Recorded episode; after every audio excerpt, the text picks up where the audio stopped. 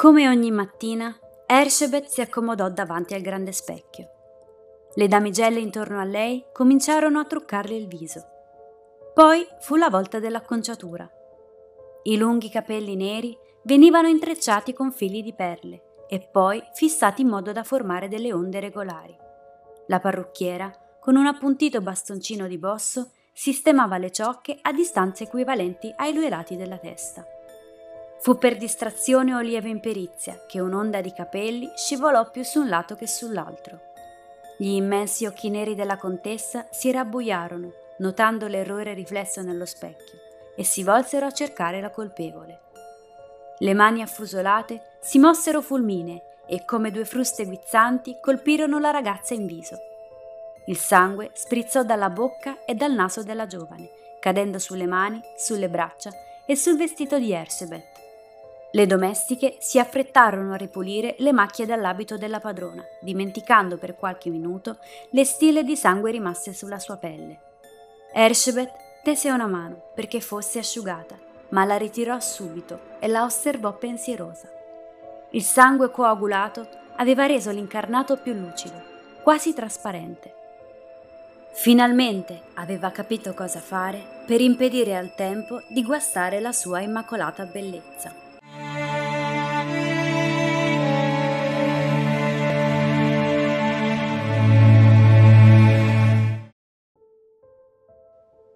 Ershebet Bathory, conosciuta anche come Elizabeth, Elisabetta, Ershebet Bathory, è di certo uno dei personaggi più famosi tra gli amanti dei serial killer. Famosa per essere l'assassina con il numero maggiore di vittime. Conta infatti circa 600 ragazze, brutalmente mutilate ed assassinate. Ha avuto diversi soprannomi, tra cui Contessa Sanguinaria e Contessa Dracula. Ma cosa c'è dietro il personaggio che tutti crediamo di conoscere? Quella di Ershibet era un'antichissima famiglia di guerrieri. I suoi discendenti comprendevano diversi personaggi della nobiltà dell'epoca, un cardinale e molti valorosi combattenti che parteciparono alla guerra contro i turchi. Dopo il 1526 i Batori si divisero in due casate, in conflitto l'una contro l'altra. Coinvolti nella lotta di successione, ognuno combatteva per il proprio pretendente al trono. Georg VI Báthory, il padre di Ershibet, ed Anna, sua madre, erano cugini, facevano parte di due casate opposte e per riunire nuovamente i due rami della famiglia si sposarono. La madre di Ershibet, Anna Báthory, era la sorella del nobile ungherese Stefano Báthory, re di Polonia e granduca di Lituania, Dopo il matrimonio, Georg, già molto ricco, acquisì diversi suoi possedimenti, aumentando il suo potere. All'epoca il matrimonio tra parenti stretti era abbastanza comune e nonostante ci fossero diverse generazioni a separare i coniugi, molti dei racconti sulla famiglia parlano di figli che manifestavano malattie del sistema nervoso, presentando segni di epilessia, schizofrenia ed altri disturbi mentali. Erzsébet nacque a Nirbator, in Ungheria, il 7 agosto 1560, ma crebbe in Transilvania, in uno dei castelli di famiglia. Sempre secondo la leggenda, da piccola mostrava i segni dell'unione tra consanguinei. Era molto instabile, passava le giornate in solitudine, alternando stati di totale calma a momenti di pura follia, e soffriva molto spesso di crisi epilettiche. All'epoca l'epilessia veniva curata con metodi non convenzionali. Le labbra del malato venivano sfregate con il sangue di un non malato, con la convinzione che potesse guarire. In realtà, rispetto ai nobili dell'epoca, che seppur di un ceto alto erano spesso analfabeti, Ershibet ebbe un'educazione esemplare. Imparò il latino, il tedesco, l'ungherese ed il greco. La sua era una famiglia estremamente ricca e potente anche più di quella del re, ed aveva privilegi che agli altri non erano concessi. Ci sono diversi aneddoti sulla sua infanzia. Alcuni la descrivono come una ragazzina molto arguta e sveglia, che si distingueva oltre che per l'intelligenza anche per la particolare bellezza. Le leggende invece parlano di una bambina già sadica fin da piccola, da sempre interessata alle torture, in quanto erano abbastanza comuni nella sua famiglia manifestazioni pubbliche di sadismo. Quando ella aveva circa sei anni, fuggì dal castello, per assistere all'esecuzione di uno zingaro che aveva venduto i figli ai turchi. Questo venne infilato nel ventre di un cavallo e ricucito al suo interno. Suo cugino, famoso per il suo sadismo, fece tagliare davanti a lei naso ed orecchie a 54 persone, sospettate di aver fomentato una ribellione di contadini. Inoltre amava raccontare alla piccola Ershibet dei rapporti sessuali che aveva con le sue amanti francesi. All'età di 11 anni, nel 1571, venne promessa in sposa a Ferenc Nadarsti, di 18 anni più grande di lei, e si trasferì nel suo castello. Ferenc faceva parte di una nobile ed illustre famiglia, una delle più importanti nel regno d'Ungheria. A 15 anni, l'8 marzo 1575, sposò il fidanzato. Il loro fu uno sfarzoso matrimonio, a cui vennero invitate le più grandi eccellenze del tempo. Si contano circa 4.500 ospiti.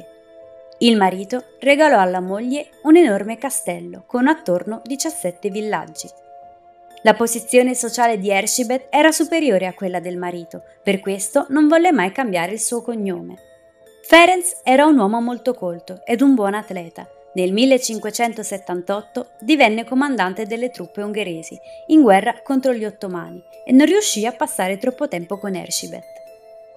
Di lui si dice amasse torturare i servi ed uno dei suoi scherzi preferiti consisteva nel cospargere di miele le serve ed abbandonarle nude e legate nei pressi di alveari o arnie.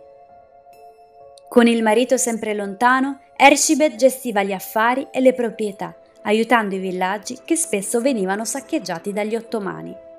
Nei primi dieci anni del matrimonio non ebbe figli, ma in seguito ne partorì quattro, tre femmine ed un maschio. Adorava i suoi bambini e se ne prendeva sempre cura ma le voci, le storie che parlano di lei, la descrivono diversamente. Non sopportava le urla dei bambini ed ogni loro sorriso le era indifferente.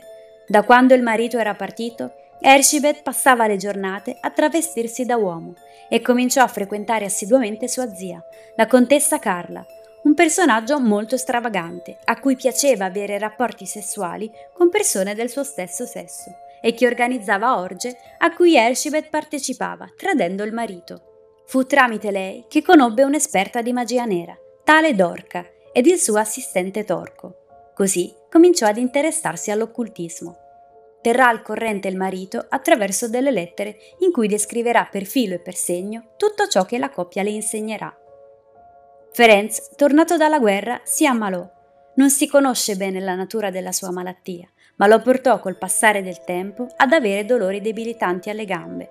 Nel 1603 diventò completamente disabile e morì il 4 gennaio 1604, all'età di 48 anni, e dopo 29 anni di matrimonio Ershibet disse addio a suo marito.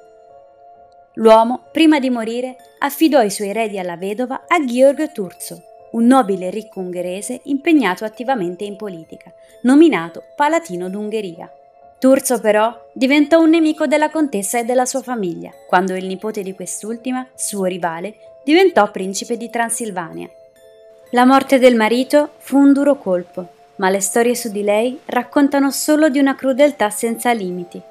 Non tollerava che le serve le disobbedissero ed ogni occasione era buona per infierire loro torture, aiutata dai suoi servi e dal nano Fizco un reietto della società che sfogava la sua rabbia repressa grazie alla contessa.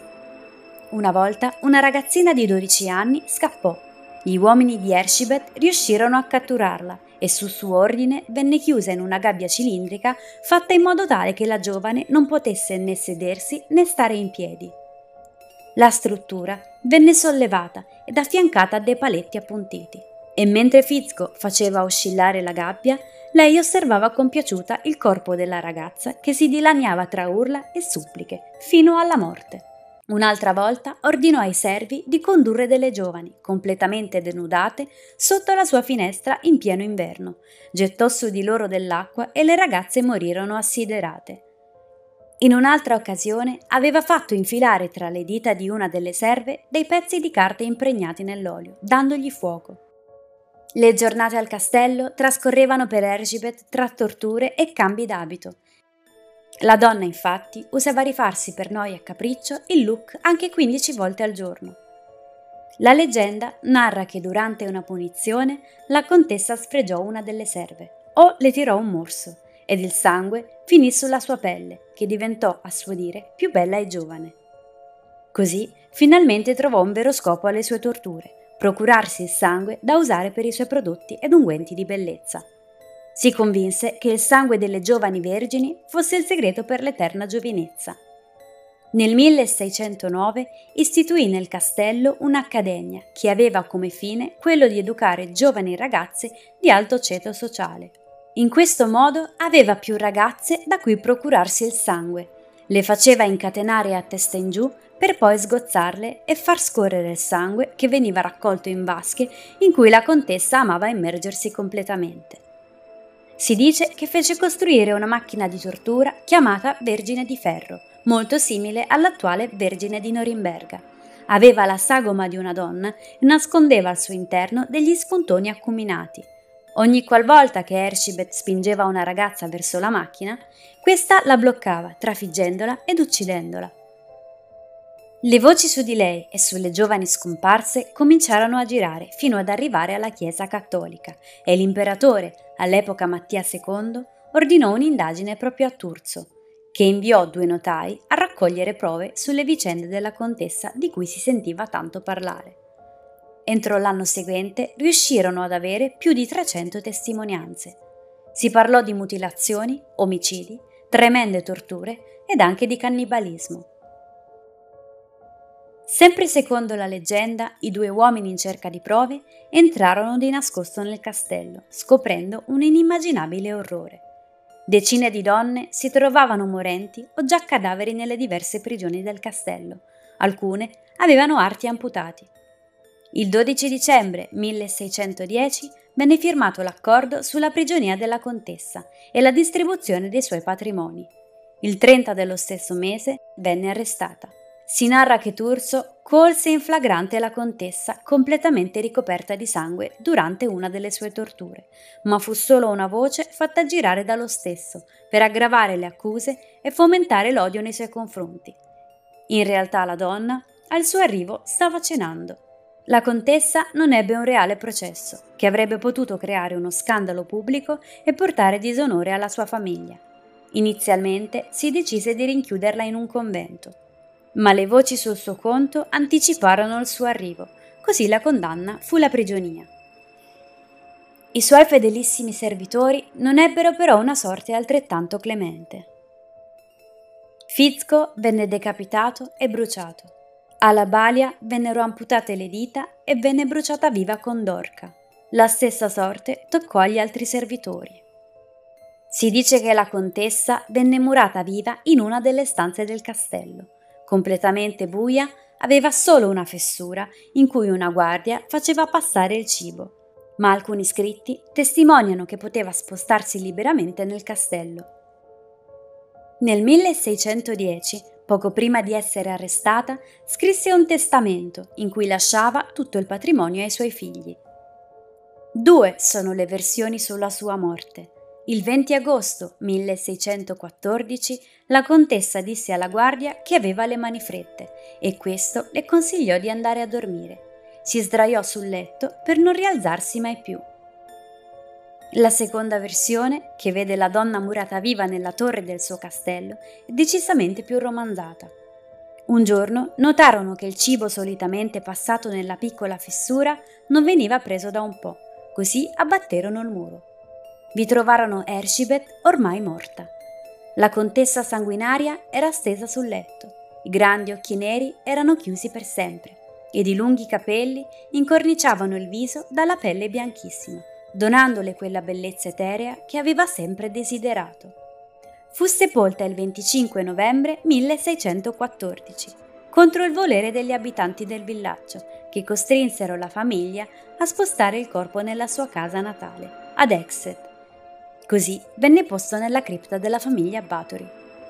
Ad oggi il vero luogo in cui si trova il corpo è sconosciuto. Negli ultimi anni il personaggio di Ershibet è stato completamente rivalutato. Alcuni sostengono fermamente che fosse tutta una congiura organizzata da Turzo ai danni della contessa e che quindi lei fosse vittima di una cospirazione politica al fine di appropriarsi della sua vasta ricchezza e delle sue proprietà, che le conferivano parecchio potere. Riesaminando il caso è possibile mettere in chiaro quanto le voci e le storie su di lei fossero false. La maggior parte dei testimoni ha raccontato cose che aveva sentito da altri. Nessuno aveva mai visto personalmente ciò di cui tanto si parlava. I servi della contessa confessarono i crimini solo dopo una lunga ed estenuante tortura e vennero giustiziati in brevissimo tempo. Nonostante si parli spesso di un fantomatico diario in cui la contessa annotava tutti i nomi delle sue vittime, non esiste un vero documento che testimoni gli omicidi e nulla che mostrasse il malcontento di qualcuno nella zona o denunce nei suoi confronti da parte degli abitanti dei villaggi. Si sostiene inoltre che Turzo possa aver sfruttato i corpi dei feriti e le vittime della guerra che spesso la contessa aiutava come prove, mostrandole in quanto vittime della stessa. Inoltre, secondo la legge dell'epoca, se un nobile veniva accusato di omicidio, tutti i suoi beni passavano direttamente alla corona e quindi a Mattia II, che all'epoca aveva un cospicuo debito verso il marito di Ercibet. L'imperatore si oppose quando il clero chiese di processare la contessa per stregoneria, poiché in quel caso i suoi beni sarebbero passati alla Chiesa. Queste teorie sono coerenti se contestualizzate alla storia ungherese dell'epoca, piena di conflitti religiosi e politici, specialmente in relazione alle guerre contro l'impero ottomano, la diffusione del protestantesimo e l'estensione del potere asburgico sull'Ungheria. Nel 1729 venne pubblicato il primo resoconto sul caso Báthory, conferendole la famosa immagine che la vede immersa in una vasca piena del sangue sgorgante dalle vene delle giovani che torturava. Nei resoconti dell'epoca però non vi era nessun riferimento a questa pratica. Che sia leggenda o realtà, la brutale e sadica indole della contessa ha riscosso un enorme successo nella cultura di massa. Le sono stati dedicati film, libri, canzoni, videogiochi e personaggi a cui tanti si sono ispirati. Ad oggi Ershibet è considerata la serial killer più efferata della storia, nonostante sempre più tesi sostengono sia stata vittima di una cospirazione politica con il solo scopo di rovinare la reputazione ed eliminare completamente una delle donne più istruite e potenti dell'epoca. Per oggi dalla vostra Margot è tutto. Dimmi cosa ne pensi nei commenti e se il video ti è piaciuto sostieni il mio lavoro iscrivendoti al canale. Ci rivediamo per una nuova storia domenica prossima alle 21.